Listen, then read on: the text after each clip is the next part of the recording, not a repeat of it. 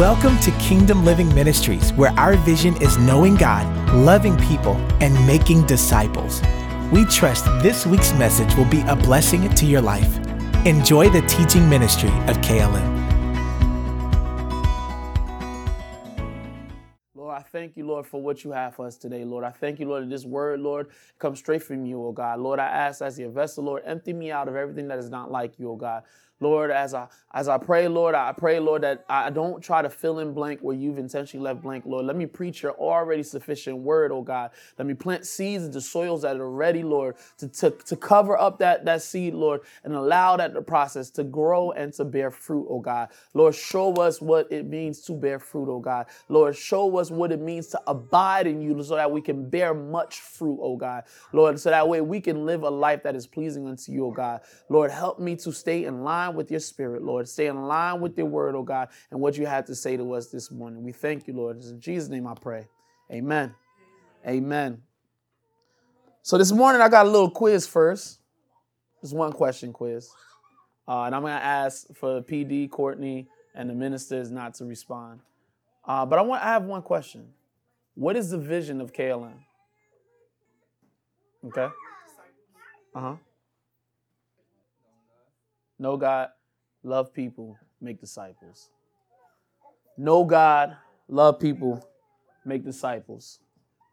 The vision at KLM is to know God, love people, make disciples. When PD asked me to preach this morning, the Lord put this on my heart so heavy. And I didn't, at that point, because, you know, I've been ducking out early. At that point, when the Lord put this on my heart, I didn't even know about what we had planned for yesterday morning. How many people here were yesterday for the discipleship? Amen. We were blessed. Amen. Amen. Amen.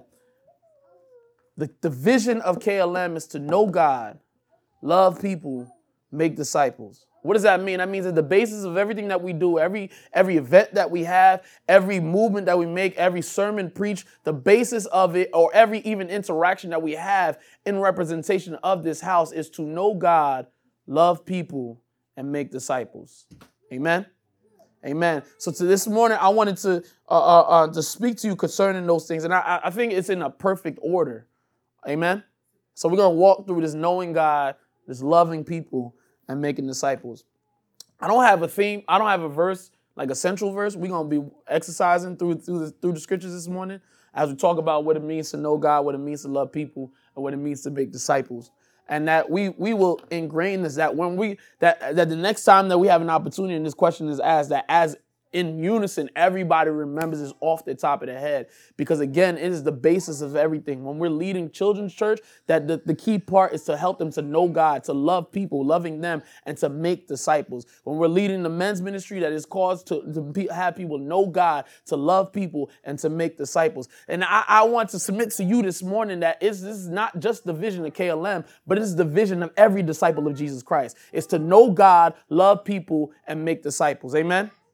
This is not just specific to 205 New Brunswick Avenue, but it's specific to everyone who calls themselves a follower of Jesus Christ, that God has called us to know him, to love his people, and to make disciples. Amen?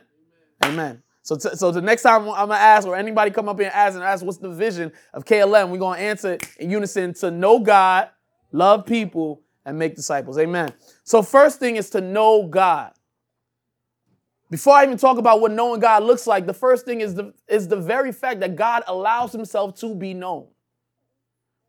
We Pastor Jack mentioned it yesterday, how in other religions, especially in the Muslim religion, there is not this intimacy with God is something that's very foreign to a lot of other religions.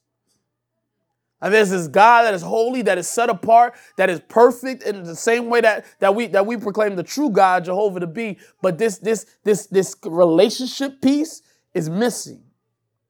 And God allows himself to be known, the creator of the universe. You know, it's crazy. We have celebrities and people that we know that are famous, and they are untouchable. They are untouchable. They got guards, they got gates, they got all these things, and they don't come to the people. But we have a God, the creator of the universe. The thing I like to say is the creator who created creativity. So meaning when we look up in the skies, we see the different colors at different times of day, and we talk about how beautiful they are. He is the artist. It wasn't by chance. He is the one that saw the different colors and said, this is going to look hot. The purple and the orange, and they mix together and right when it goes from day to night, that's his artwork. When he created our bodies, the vessels, and the way that we breathe in oxygen and breathe out carbon dioxide, and plants take in carbon dioxide and they come out with oxygen, and there's this running cycle, he designed that. He created universes that we don't even know exist. I love crazy. There's a book called Crazy Love by Francis Chan. And in the first chapter, he talks about there's these billions and billions of galaxies in this world that we have not yet to see. But yet there are, I think it's about 200 something muscles in the head of a caterpillar. Our God is, yes, our God is, I think it's muscles. It's 200 something in the head. 200 anything in the head of a caterpillar is a lot. He is a God of detail. He is an artist. He is the creator. He's not just one. And when we say create, he's not just one that's, oh, just let that be like it was just something. He designed everything to be the way it is. The green leaves, and then now you got the season, and we got the yellow, the red, and the brown, and the orange, and everything is so colorful. Guess what? He designed it that way. Sister Monica Yadashiki is beautiful. He designed it that way. The different colors and all the color schemes that we think we put together, he already designed that. He designed every single tone and every single shade. All these shades of this different color, he designed that. He is an artist. We all come in different shapes and different forms and different tones and all that. He designed that. He is the creator of the universe, and yet he allows himself to be known personally. He doesn't do all these things and say, okay, now I'm going to stand in my box and make y'all just be in awe of me, just be marveled by me, and y'all will never get to know me. No, he says, I will allow you to know me personally. Not even just once a week, but in your daily lives, that you have access to him through the prayer. Not only just access, he says to approach his throne boldly. I can't walk into Denzel Washington's house boldly. We who are created believe we are even greater of a greater extent than God. I don't know how humble Denzel Washington is. I just use him as an example. He's the first celebrity that came to mind. He's probably a humble man. He seems like he is, but I'm just using him as an example. But the God who deserves to be the one that is set apart, who is set apart holy in his nature, he causes himself to be accessed in a relationship. How does he do that?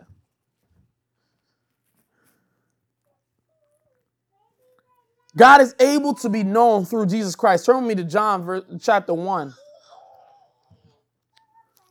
John chapter 1, verse 18. Amen. John 1, verse 18, I'm reading from the ESV. It says, no one has ever seen God, the only God who is at his Father's side.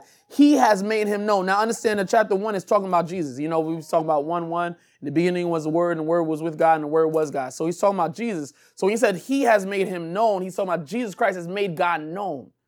Jesus Christ is and I believe in Colossians, it says, Jesus Christ is the perfect image of the living God.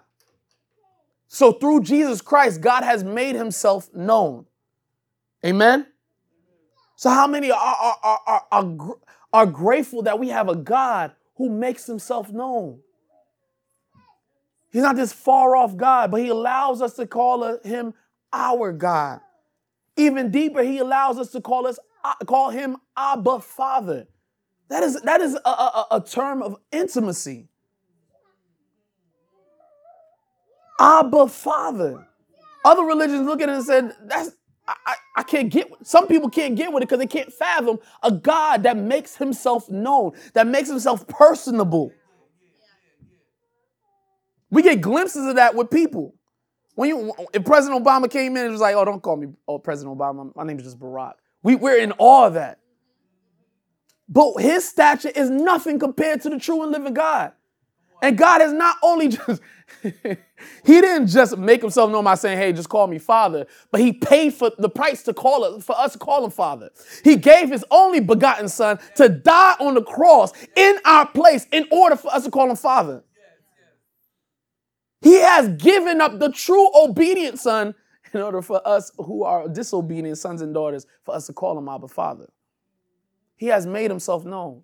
Knowing God is the crux of everything that we do as a believer. In John 17, verse 3, it says that eternal life is knowing God. That's what eternal life is. Eternal life is not sitting on the streets of gold. You know, Donnie McClurkin has a song, It's Where You Are. Wherever you are, that's where I want to be. It's not about the streets of gold. It's not about the pearly gates. It's about wherever you are, that's where I want to be. As long as you are there, as long as there is you. Now look it up. It's a beautiful song. But that's the point. You know, I say sometimes, I haven't said it in a while, but I say, if God decides to move downstairs, I'm going downstairs. Send me there. Because hell is only hell because God is not there. What? Come on now. We talked about that when we preached through the book of Lamentations. The reason why hell is not because of the fire and the brimstone. It's not because the devil. It's because God is not there. Anywhere God is not is hell. Are y'all with me? Hell is the separation, is the eternal separation of God. So meaning wherever God is, that's where we want to be. It's not just because it's upstairs, it's in the clouds, and it's nice, and it's got everything. No, the reason why we want to be there is because God is there. Eternal life is knowing God. That's our key. We don't just get saved just to get to heaven. We get saved to get to God.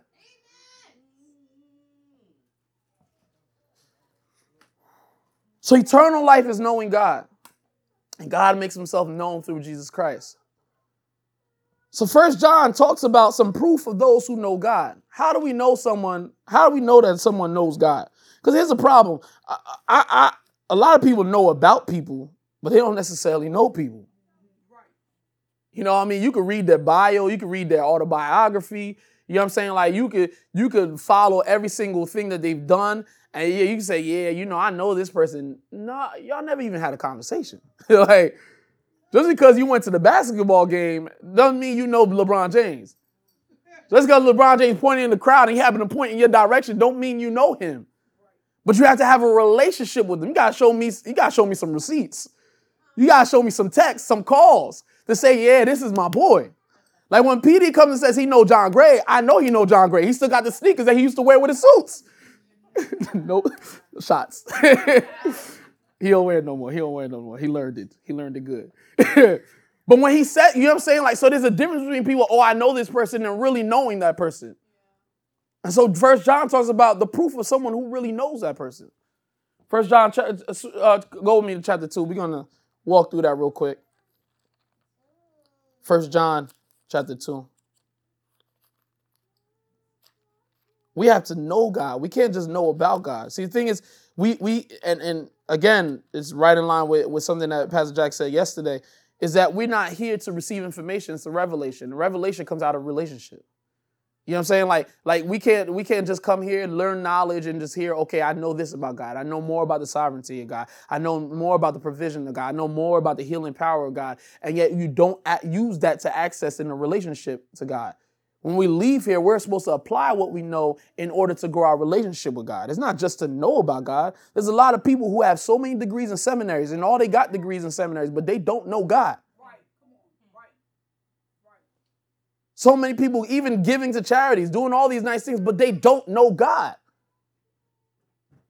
And so these are the marks of people who know God. 1 John chapter 2, we're going to walk real quickly and see some things.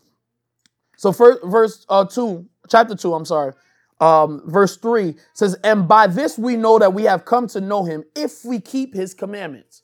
So the person who knows God keeps his commandments. Then does that mean, Alan, brother, Minister Alan, are you saying that, I got to be perfect in order for me to be one and know God? That's not what it means. One thing I've realized in kind of counseling some people and talking to some people is that part of his commandments is to repent when we fall. It makes sense? Can I break that down? PD, you correct me if I'm wrong.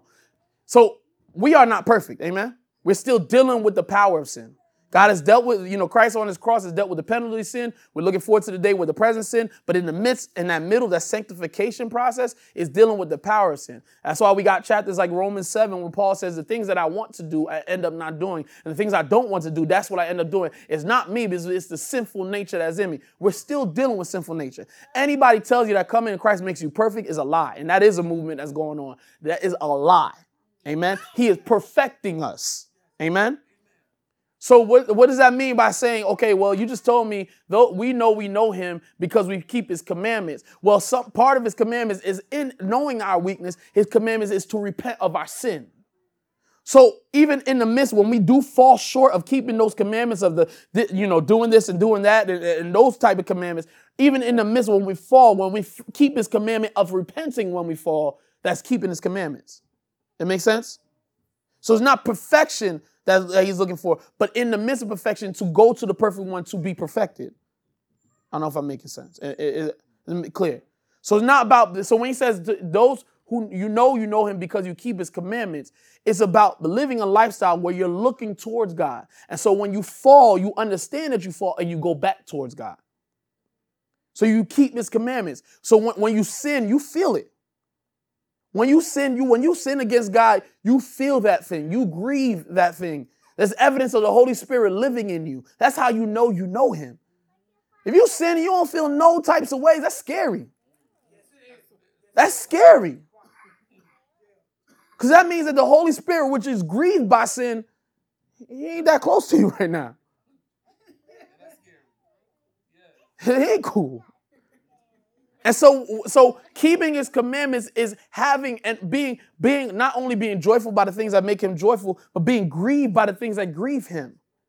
So when you do that thing, something in you just, I can't even. Sometimes it causes us to run away from him, but there's a reaction.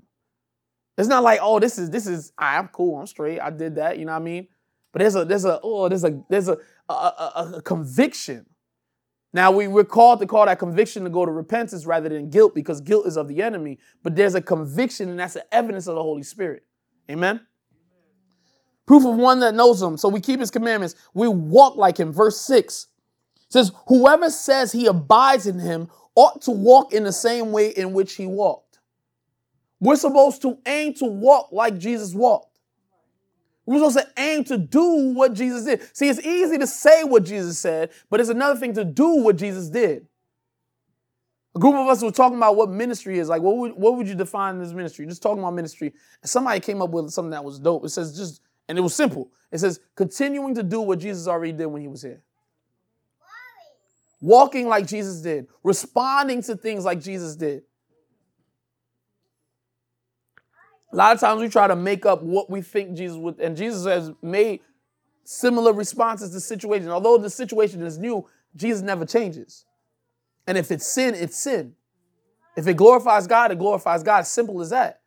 We can't go and tweak. And no, Jesus has already given us the blueprint on how to react to this world's issues. Yes, Jesus was here physically 2,000 years ago, but Jesus has left a standard for us to live by. So when society is telling us, no, we should change our feelings, so that no. Because we serve a God who never changes. So we're supposed to walk in the same way as we walk. Do you live a life that is living, that's seeking to please the King? Do you seek to find ways to live in a way that glorifies him? That's a mark of someone who knows him. Not only that, but you confirm that Jesus is the Christ. 22-23, verse 22 to 23, same chapter, 1 John chapter 2. Says, who is the liar but he who denies that Jesus is the Christ? This is the Antichrist, he who denies the Father and the Son. Listen to this. No one who denies the Son has the Father. Whoever confesses the Son has the Father also. How many people heard, oh, I believe in God, but I don't believe in Jesus? You can't know God if you can't. And we already said it. He is made known through Jesus Christ. And so if you can't affirm God and deny Jesus. By denying Jesus, you're denying God.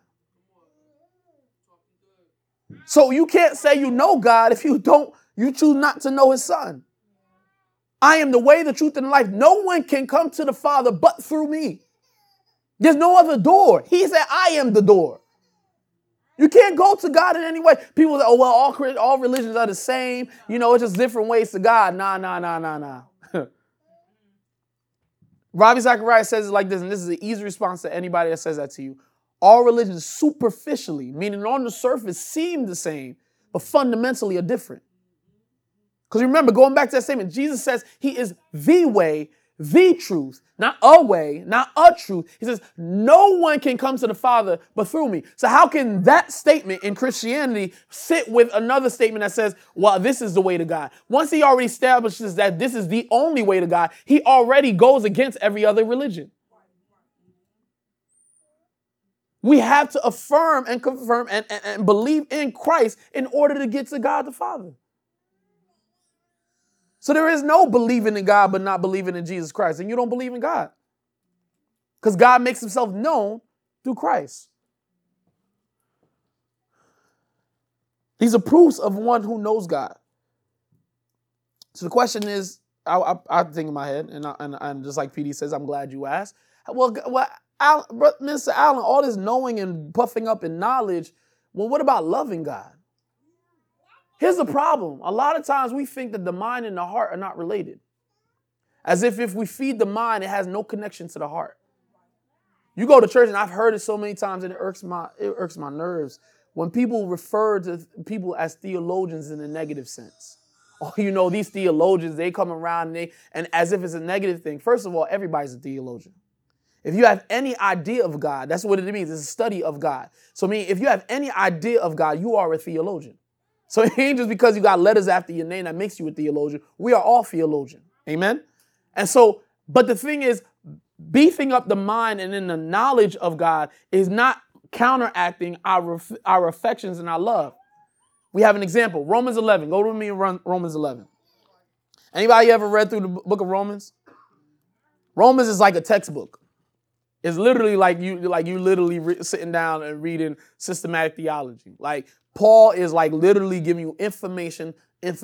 So you're reading Romans 1 through 11, and it's all feeding the mind. It's talking about, you know, the state of man in Romans 1 where we have given out what God has, we have fought for our desires, and God has given man into their own desires. Talks about the different sins. Talks about how we have all sinned and fall short of the glory of God. Then talks about Jesus being our substitute and dying in our place. Talks about the sin nature and us overcoming that sin nature and us walking in the Spirit. It talks about all these things in the future glory and God's sovereignty in chapter 9. It talks about the message of salvation to all, where we hear, you know, at all the altar calls, but, you know, if you believe in your heart and you confess with your mouth. So you hear all these things about salvation. You hear about the Gentiles being grafted in. So it's a lot of information. So it feels like if you had the mind versus heart idea, you're thinking, well, let me just go to the Psalms if I want to feed my heart, right? But at the end of Romans 11, something great happens.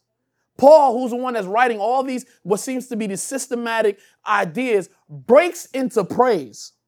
In verse 11, verse 33, it says, "Oh, the depths of the riches and wisdom and knowledge of God. How unsearchable are his judgments and how inscrutable his ways. For who has known the mind of the Lord, or who has been his counselor, or who has given a gift to him that he might be repaid? For from him and through him and to him are all things. To him be glory forever and amen." Why? Because when we come to know God, you heard the saying, to know him is to love him.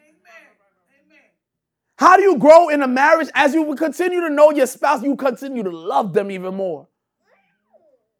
When you, even in friendships, as you continue to know someone deeper, you get more and more reasons to love them. That's why there's a difference between a stranger and your best friend. Because y'all been through some stuff. You see some things about that person and some attributes that you didn't know the first moment you met them. So as you continue to know them deeper, you find more reasons to love them. You find more reasons to react in affection. So the mind and the heart are connected. As you grow in knowledge of God, you grow in the love of God.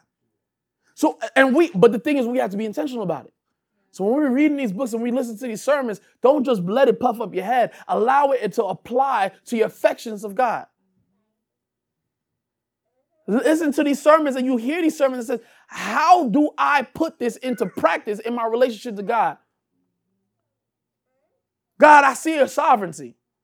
I know that you can do whatever you want to do, however you want to do, whenever you want to do it. So how do I apply that in my relationship? God, you could do whatever you want, but yet you still love me. You could choose not to love me, but you choose to love me. You could choose not to provide me, but you choose to provide for me. So Lord, I thank you that you choose to love me. You're not forced to love me. You're not obligated to love me, but you choose to love me in all your sovereignty, God. You see how we take a weighty subject of the mind and make it a weighty subject of the heart. And it deepens our relationship. So as we know God, we love him. Amen? So knowing God. So now that we know God, one thing that we do know about God is that God loves his people. Amen? And so when we understand that God loves his people, next thing is for us to love his people. The great commandment. Matthew 22, verse 39. Jesus is in the middle of all these people, and so, you know, you got these people that's testing them, right? Some people are curious and just asking questions. Some people are just like, I'm trying to trap this dude into some mess so we can finally arrest this guy. So 22, verse 39 is a verse that we No, most people know. And it says in, I'm going to start from 34. But when the Pharisees heard that he had silenced the Sadducees, they gathered together. And one of them, a lawyer, asked him a question to test him. Teacher, which is the great commandment in the law? And he said to him, you shall love the Lord your God with all your heart and with all your soul and with all your mind. So we already covered that, right? As we get to know him, we love him, and we love him with everything that we have. Amen? Listen to the next part of it. This is the great and first commandment. Verse 39 says, and the second is like it. You shall love your neighbor as yourself. On these two commandments depend all the law and the prophets. Every single law, every single commandment in the word is based on those two things, to love God and love his people. Amen? So God has called us to love his people. Identity. So even Jesus goes as far as says, this is how they will know you are my disciples. Go with me, John 13. Told y'all we're going to be surfing this morning. Amen. John chapter 13, verse 34 and 35. And I want you guys to, if you got a physical highlight, if you got the Bible app, highlight these verses to go back on. Because again, this is the basis of the church that we belong to. Amen. And not just the little C church, but the big C church. Amen. So John 13, verse 34 and 35. I hear you, Kennedy. A new commandment I give to you, that you love one another just as I have loved you. You also are to love one another. By this, all people will know that you are my disciples, if you have love for one another. It's not about where you go every Sunday. We don't have no name tags. We don't have a dress code. We don't have a certain mark on our bodies to identify us as his disciples. But it's our love for one another that's how they will know that we are disciples of Jesus Christ. How we love one another, even in the midst of differences, is how they will know that we are disciples of Jesus Christ.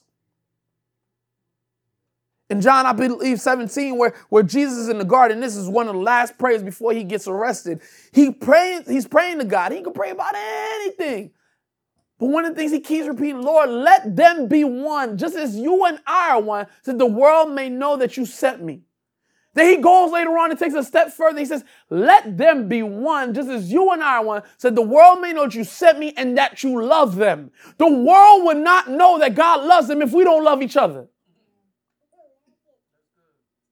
How many people you know be like, I'm not going to church. Y'all be fighting amongst yourselves. Why do I need to be in there?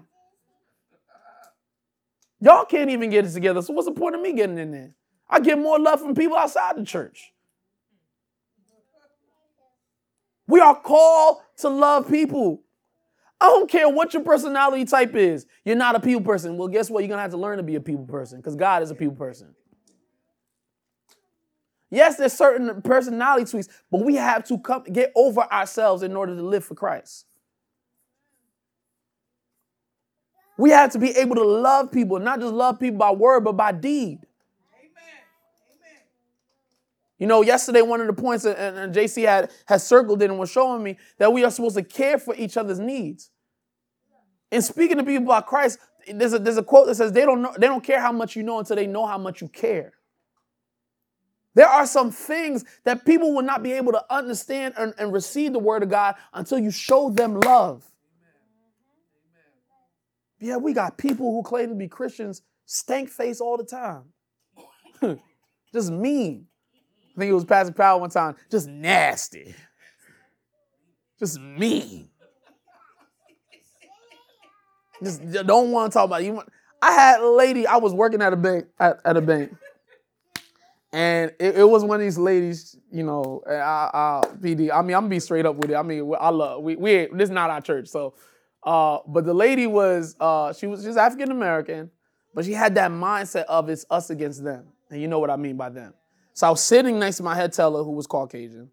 And so, like, she's at the window, like hovered at the window, like, yeah, because you know they don't want us to succeed. And she's like, because you know, I believe in God. And so God has got me covered. Say, if you believe in God, how come you can't love your brother, your sister? Our brothers and sisters is not caught into our ethnicities. Our ethnicity is part of our makeup, but that doesn't cut off where we love and where we don't. We love all people. Amen?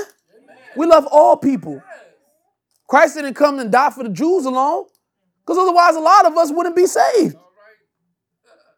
His love surpasses ethnicity. When we can stand by people who stand for biblical Christianity, we learned that yesterday too. Y'all, if y'all missed yesterday, listen, y'all missed yesterday. And today's message will go right into, it flows right from it. But we have to love people. People who stand for biblical Christianity, those are our brothers and our sisters. No matter what color skin they are, no matter what neighborhood they came from, they are our brothers and sisters. When we look at TV and we see these terrorist groups that are slicing off the heads of people who are believers, those are our brothers. Those are our sisters. We should grieve. Yes, we never met them. Yes, we never had a conversation with them, but we share the same father. My brother T.Y.'s, he plays the word a lot. But he said we're brothers by blood. We got the same father, and we died. He died with the same blood. We brothers by blood. I messed it all up, but he'll hear this. He'll correct me. But we got the same father, so we're connected, and we have to see it like that. So when people come and we got Compassion International, we got all these organizations that are trying to help these people that are across seas and these kids that are trying, we should see them as our little nephews, our little nieces, that they are in need. And so I will do whatever I can in order. They may never see my face. They may never know my name. But at the end of the day, if I know that I can bless our people, when I say our people, I ain't talking about our people. I'm talking about our people. Yes, there are some things that we're supposed to be proud of our ethnicities. There is a level of that, but we cannot let that surpass our identity as believers. Before I'm a Haitian, I'm Christian. So I'm not going to hold Haitian traditions over Christian traditions. I'm saying this for any listener right now who is of the Haitian. They know why I say that. Because there are, and I'll only speak from my own tradition, but there are people who, like Hispanic churches probably do the same thing, where because they hold the traditions of their culture over their beliefs. But if it doesn't line up with the word of God, I don't care how many years my country has been doing it. We're not doing it. If it goes against what God says, I don't care how much of a tradition, I don't care how left out, I'm going to hit people. It's October, so I'm going to hit some people. I'm sorry. But I don't care how left out you're going to feel. If I have a conviction against it for my own, and y'all can only have your own opinion, but if I have a conviction, I'm going to stand by it. Are y'all with me? Our Christian culture surpasses our ethnic culture. Amen. So our great commandment, our identity as disciples. We can't love God if we don't love each other. Let's go to 1 John 4, verse 20. First, let me tell you, John was real nice in storytelling in the book of John. But in 1 John, he tells it like it is. He's saying, listen, this is whether you're with us or you're not. 1 John 4, verse 20. And it reads, if anyone says, I love God and hates his brother, he is a liar. For he who does not love his brother, whom he has seen, cannot love God, whom he has not seen. And this commandment we have from him, whoever loves God must also love his brother. So that hate that you have for your brother, your sister, is a proof that you don't love God. That's the word. That's not Alan. That's not my opinion. That's why Jesus even, I believe it's Paul, he says that if you have an offering and you come to the altar, you have an ought with your brother, leave the offering at the altar, go fix that, and then come back. Because don't come to me. God is saying, don't come to me if you haven't fixed this situation. So you have a problem with your brother. If you have a problem with your sister, fix that. Because that affects your relationship with God. Even in marriage, that when you are in ought with your spouse, you have a problem with your relationship with God. God, there's some blessings that God blocks. God is serious about loving his people. Not just even loving your brother, your sister, even unbelievers. Here's a spectrum, right? And I'm going a little ahead. But Jesus says to love our enemies, right? Okay, so let's say this is a spectrum, right? So this is the people that are believers, people that are so nice, so kind, and so God says love them, right? Then the other end of the spectrum is the people that hate you, the people that talk bad about you, the people that want you dead, literally, the people that don't like your life, the people that can't even stand to be in the same room with you. God says to love them. That's the spectrum. So guess what? Everybody in between is to be loved. There's nobody left in this world not to love.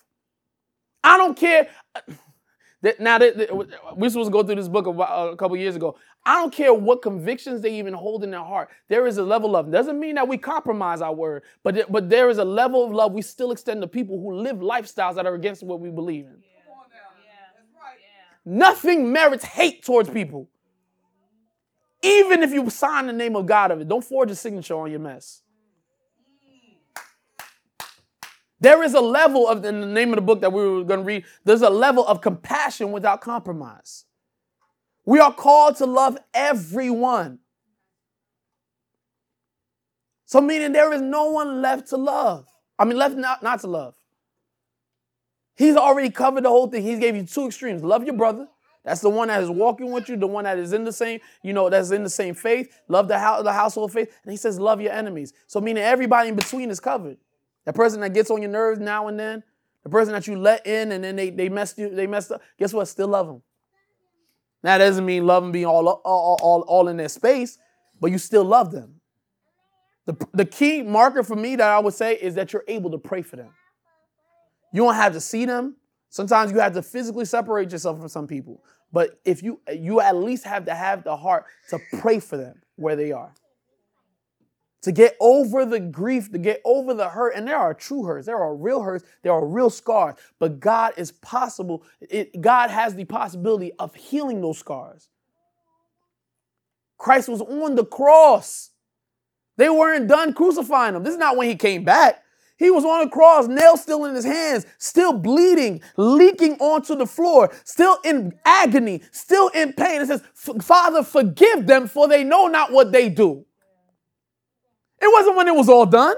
It wasn't when he was clothed in all white and walking through walls and doing all this other stuff. It wasn't when, all right, now that I'm over with, you know what, God, you can forgive them. No, in the midst of the pain. And some of us, it's years after the pain, we still can't forgive people. And I'm not saying like it's easy. It's easier said than done. But it's possible. You better preach with me, Kennedy. But we have to allow it. I was speaking to somebody not too long ago. I said, the problem is we see forgiveness as it's supposed to be an instantaneous thing. Allow it to be a process. Allow it to be a process. But as long as you submit yourself to God in the process, he'll work on your heart. There's some situation where God will immediately clean it right then and there. But there's some situation where God, as long as, if it's years after, as long as all those years you have been submitting yourself, God is going to make progress. So maybe 2 years ago, you couldn't even stand to see the sight of them. And now a photo could pass by, you have no problem.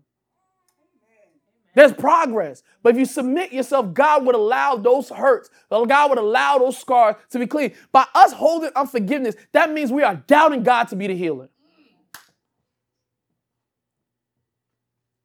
I don't know how I went that deep in that point, but some people need to hear that. Because those are the blockages from us loving people. Those are the problems from us loving people. And sometimes loving people doesn't look so nice. The Bible calls us to speak the truth in love.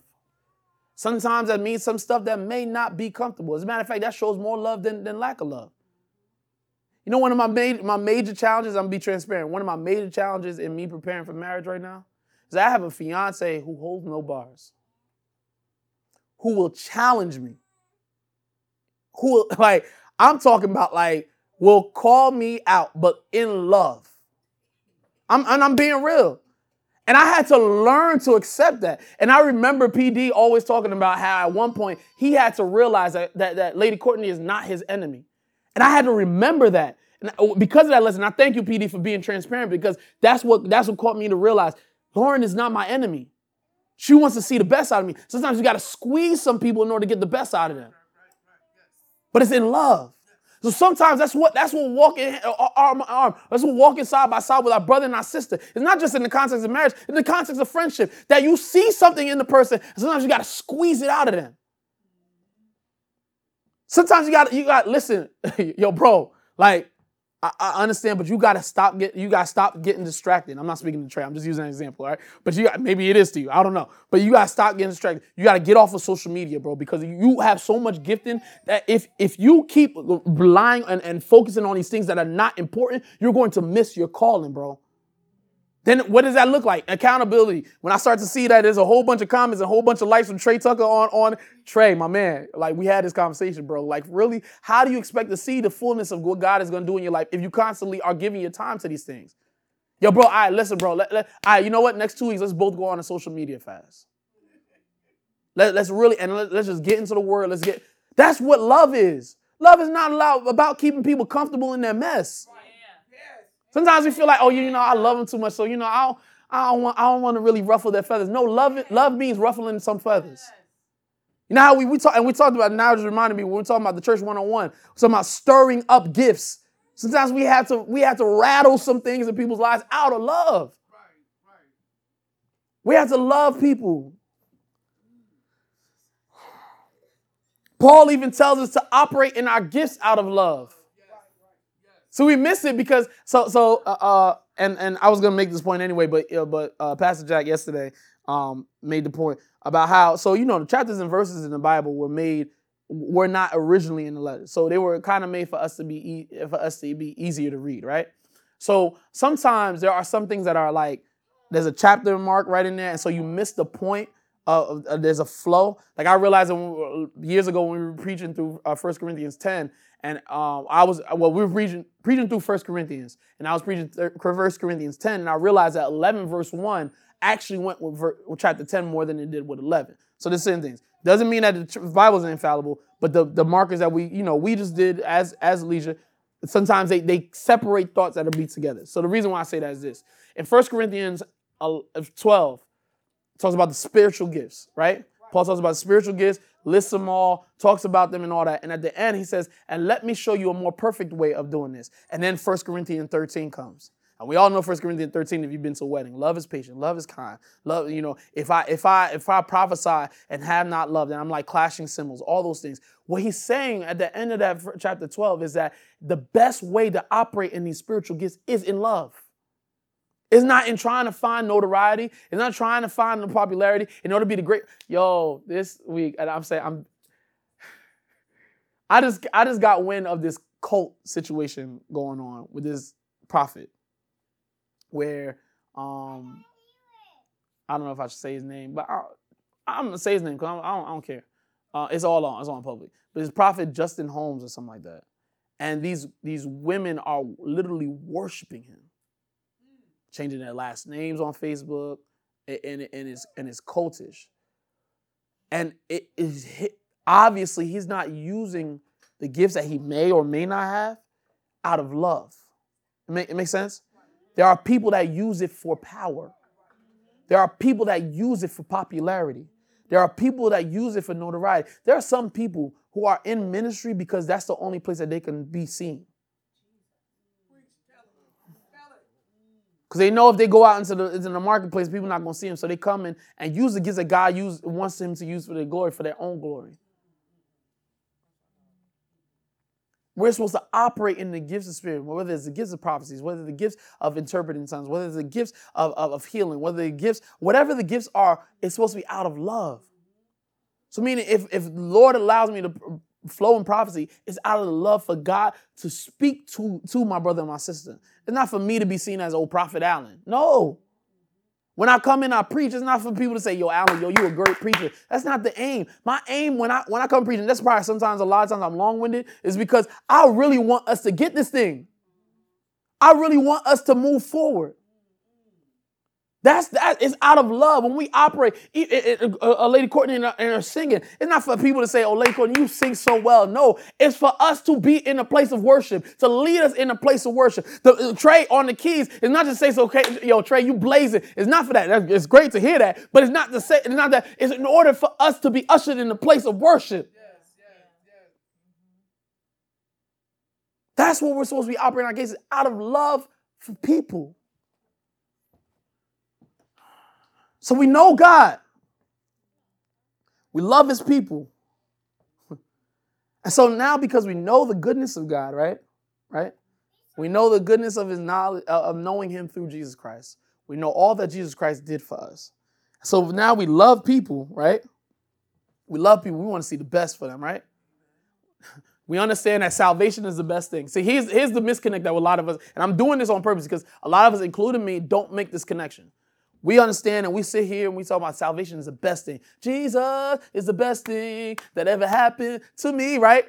Then we go to, and we love people. And, we want to see the best for them. We want to see people walking in their purpose. But, we know that salvation is the best thing. But then we encounter people who don't have salvation. And yet we still, we love them. But salvation is the best thing. And if we love people, then we introduce them to salvation. Yeah. We know God, we love people, and we make disciples. We don't make disciples to add people to the church. We make disciples to have people really walk in their calling, to really walk in salvation, to be saved from the sin that has them chained up. We work with, we walk with, we talk with people who are in bondage. And because of our own shyness, our timidity, our own, I don't want to really ruffle any feathers, we don't present them to the very solution to all their problems. Out of the knowledge of God, and when we truly love people, the natural effect is to make disciples. I love how PD early, one of the things that he said is that the Bible doesn't call us to make converts. It calls us to make disciples. So, it ain't just about bringing people, that person, now he in church, so, I got one. No, walk with people. It's a process. We learned that yesterday, too. I told you, there's going to be a lot of hints. So if you didn't make yesterday, there's a little clips. But it's a process. Walking with people, dealing with their mess, doing life with people. I had to be transparent. It wasn't until maybe a year ago that I really knew what that meant. I've been preaching for 12 years now. I've been in ministry for 12 years, but I question myself, am I really in ministry if I just preach and just leave? If I don't walk with people, if I don't take time to deal with their mess, to walk with them, walk them through the mess, to point them to Christ, what am I doing? I don't care how many stages I preach on. I don't care how many sermons I preach a year. If I don't walk with people, then I'm not doing my job. God didn't say go forth and just preach. He said go forth and make disciples. We have to ask ourselves, how many people have we walked to the kingdom? And I'm being harsh. I'm being harsh on myself. So it's not to you. I'm not yelling at you. I'm yelling at myself too. Okay? I know I went a little crazy because we're in this, it's a group of us where we're literally asking ourselves the hard questions. If we really ask ourselves, how many people have we led to Christ? A lot of us would not have one. I thank God for the stats of yesterday that he gave. He said about 2 to 3%? 2 to 3% have led people to Christ. 2 to 3%. And the other percentage didn't even know what the Great Commission was. That's where I was supposed to go. Great Commission. So Jesus dies, resurrects, right? He's about to go up high. What's the last thing he says to them? Matthew 28.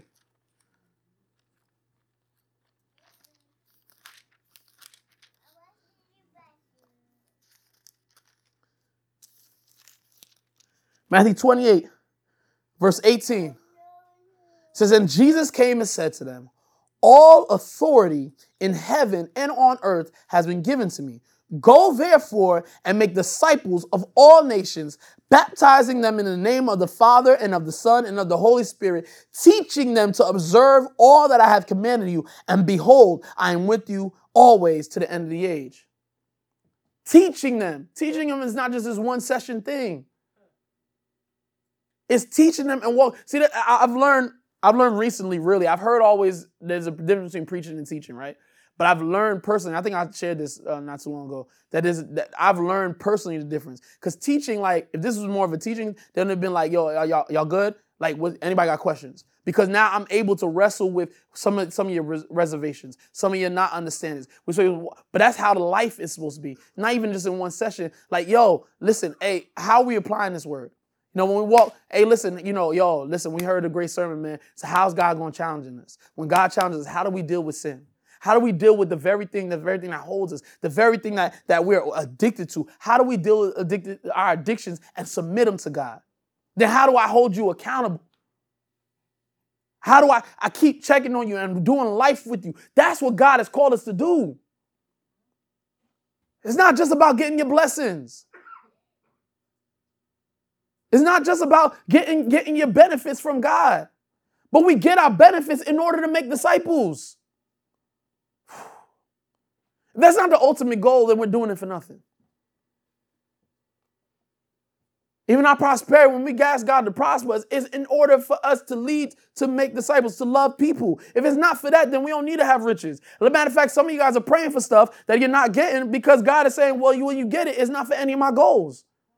So I'd rather not give it to you. Until I fix your heart, I'm not going to give it to you.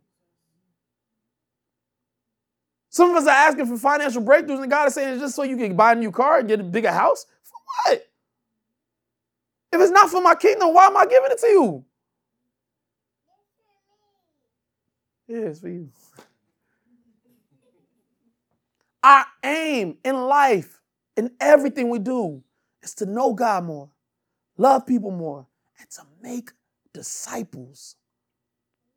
That person who's in your circle, and then you feel the tugging in your heart. There's something about this person. Walk with them. Do life with them. And I'm speaking to myself. Like, walk with them, teach them, show them. And then even speaking to unbelievers, like, don't be afraid to stand for your faith. Because you know what? A lot of times you feel like you're going to be the one left out. You're going to be the one question. You're going to be the one, the butt of the jokes. But guess what? When you stand in faith, even the person who's joking about you, when they need something, they know they come to you. Nicodemus was amongst the Pharisees when Jesus stood firm on what he believed in. And what did Nicodemus did? In the late of night, came over to Jesus and said, Jesus, what is this thing about being born again? But had Jesus been like, you know what? I'm in front of all these Pharisees. I'm going to let y'all slide. I'm just going to walk away. But Jesus stood firm and proclaimed his faith, because even though they're giving all this mask of like, oh, nah, we ain't with that, all that, when they need something, they come to you. When I think I gave this example here. So at my job, I'm called the preacher, the church boy. Like, they like, yo, if you need a day off, it's always going to be on a Sunday. Like, even right now, I'm waiting for a text back to see if I can get today off because I got something else going on. Like, everybody knows me as a church guy, right? So there's always these jokes, always these things, right? So one day I'm working in this area, and the manager calls. And so it's two of us. The manager calls, my coworker picks up and looks at me, and he goes, all right, copy that, boss. Hangs up, and he goes, yo, your boss, Mike, his name's Mike. Mike wants to see you. So I'm like, I feel like the walk to the principal's office. Like, what did I do? Like, it's like I was here yesterday. I was like, yeah, I came in on time. I was like, what? I'm trying to figure out. So, and mind you, I'm in an area that's far, so I got mad time to like have anxiety over this situation. So I'm walking. I'm like, Mike, what? I was like, what's he calling me for? Like, so I walk in, and he goes. First of all, he makes this joke. Now, mind you, he probably won't hear this, but Mike is not. He's not there. He's not there, right? In this context. A lot of people I work with are, and Dave and I, Greg is going to find out. Thank you, Lord. The Lord bless Greg with a new job at United. So let's bless God for that. He finna find out. So he going to be in all our inside jokes, me, him, and Dave. So he going to know what we're talking about. But we work with, I'm sure a lot of people, work with some people who, this Jesus thing ain't even close to it. Lord bless their heart and help us to be lights in their world. So I'm saying that because, so he goes to further statement. He said, hey, he talks just like this. Hey, Alan, you know, if I'm on my deathbed, you know, I'm calling you, right? So he makes a joke. So I'm like, okay. So I'm trying to figure out what he's talking about. He said, come with me. So we walk down the hallway and we go into this office, this closed office, and he opens the office. And there's an employee of mine, one of the employees of United, who's crying because her cousin just passed away. And Mike said, when she was going through this, I could not think of anybody but you to call over and speak to her. So when you stand on your faith, people will know where to go when they need you. Make disciples. Today, I want our prayer to be, Lord, who would you have me disciple? Who would you have me pour into on a process level? Not just, and it's great. Just giving encouraging word here and there is great. But Lord, who are the people that you have put in my life specifically for me to disciple? Who are the people, even the young people, when we do Kingdom Kids, that we are looking at people not as babysitting while service is going on, but how can I pour into them? How can I make myself an available vessel to them? You know, you probably grow up, and those of us who've grown in church, and you know that one person in church, like, you know, when you got older, you know, you could come to them like, you know, sister such and such, like, I'm going through something, and because of the relationship that was already built, that was already standing. So when we make relationships, when we make friendships, our aim is to make disciples. Our aim is to make disciples. Our aim in life is to know God, love people, and make disciples. Jesus, the fruit that we are called to bear is not just love, joy, peace, all those things. They're great. And that's the word. I know when I say great, I'm not being sarcastic. They're great. But the fruit that we're supposed to leave that lasts are the people that we have poured into. Jesus came, didn't just come and just did a solo act and walked around, preached his word, healed people. And no, but he took time. All that time, there was at least 11 people walking behind him, and he was teaching them, and he sent them out even before he was left. He didn't wait till he was gone. In the midst of the ministry, he said, I'm going to send y'all out 2 by 2. You two go to this town. You two go to this town. And this is what you do. And if this happens, then this happens. And start to teach them, because now he can course correct. When he comes down from the mountain and the little boy can't be delivered, he can now course correct. The reason why you couldn't go is because some things can't be overcome except by praying and fasting. So now they learn, Jesus, how do we pray? Lord, I teach you how to pray. I'll teach you about fasting. I'll teach you about these things. So that way when I leave, you can do greater works than me. When we leave, we have to leave fruit behind. Those of us who have children, those are your primary disciples. Husbands, your wives are your family is your primary disciples. This is pouring the word on a regular basis. Even when it seems awkward, even when it seems tough, that's the enemy. Because once we get the ball rolling, it flows. You start to get used to this thing. Because that's our calling. It's not go ye therefore pastor, go ye therefore minister, go ye therefore prophet. No, go ye therefore period. Speaking to 11 regular people, because there wasn't these offices in the midst of the disciples. We know them as disciples and apostles, but there were 11 regular people. He says, you go preach to all the nations, baptizing them and teaching them the ways of God. And the reason why we're able to do this is because he is with us, even until the end of the age. He will empower us on what to say, how to say it, when to say it. He will empower us on how to take a scripture, break it apart, and give it in a way that is understandable. He will empower us to love people in the midst of their mess, even when their mess includes us. It's not even just people that are just messy people, but people who have included you in the mess, that you continue to love them. He will empower us to understand him more. Because when we understand him more, we understand his heart for his people. When we understand his heart for people, then we start to love them. And when we love them and understand that the greatest thing is God, then we start to bring God to people. We overcome fear of not knowing. We overcome fear of getting stuck in conversation. Get stuck in some conversations. That will teach you to be better in the next conversation. Don't be afraid. Pastor Jack had a great illustration in the midst of a break. He grabbed Genesis and said, you have to not be afraid to be rejected. Who cares if you reject Christ? That's why Christ said, when they reject you, remember they reject me first. When they persecute you, remember they persecute me first. He didn't say if. He said, if you choose to do this thing about making disciples, he says, when they. Making disciples is not an option. As a matter of fact, part of being a disciple is being one who makes disciples. So one thing I'm learning now, being a disciple is making disciples. It's a natural effect. So know God and your word. And when we hear these sermons, when we have our quiet times, when we aim to know God in a deeper level, and in that, learn to love people.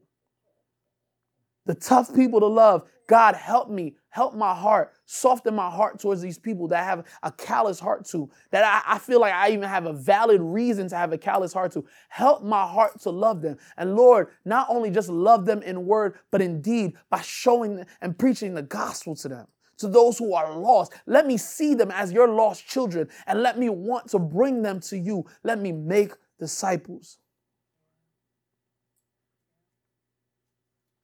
It's not only the basis of being a KLM member, but it's the basis of being a disciple of Jesus Christ, period. Know God, love people, make disciples. Bow your heads. Hey, Father, we thank you. We thank you, Lord, first and foremost, that you will make yourself known. You made yourself known through your Son, Jesus Christ, God. We thank you, Lord, that you have paid such a price for us to have relationship. Lord, that we don't see you as this is far off, God, but Lord, that you call yourselves our God and we are able to call ourselves your people, God. Lord, we thank you, Lord, that there is a way out of our sin. There is a way out of the bondage that we have been in since we have been born into this world, Lord, and that is through the blood of your Son, Jesus Christ, Lord. Lord, we also thank you for the people that you have put us around, oh God, whether they're believers, unbelievers. Lord, we see them all as opportunities, Lord, for us to show forth the glory, show forth our affections to you towards them. Lord, we thank you, Lord, for opportunities to love those who we feel are unlovable. Lord, to be patient with people who seem annoying, who seem like frustrating, who seem to always hit that wrong button, God. Help us, Lord, and also give us wisdom on how to operate, Lord, and those times to pull back and those times to go forth. But Lord, help us to love your people. And we hate anything that's outside of that love, Lord. Help us to purge that from our hearts, because that is not a heart like yours. And Lord, let us not just love people by patty caking them and patting them on the back and being soft, Lord, but Lord, help us to make disciples for your kingdom. Help us to lead people to salvation in Jesus Christ. Come against any fear that we have, any setback, anything that will cause us to not do what you have called us to do, which is to make disciples in all nations, meaning no matter whether the person looks like me or not, that they are those who need you. And because I know you and I love them, I will make them disciples. Give us guidance, give us wisdom on the how. But Lord, give us the desire to do what you have called us to do. We thank you, Lord. It's in Jesus' name I pray. Amen. That concludes this week's message, and thank you very much for listening.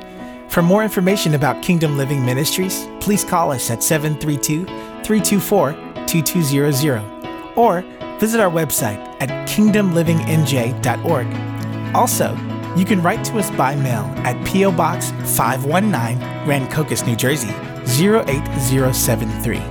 And lastly, if you would like to partner with this ministry through your prayers or financial support, contact us via email at partners@kingdomlivingnj.org. Our prayer is that this message has encouraged you to live out the kingdom of God daily in your life by your obedience to His word. God bless you.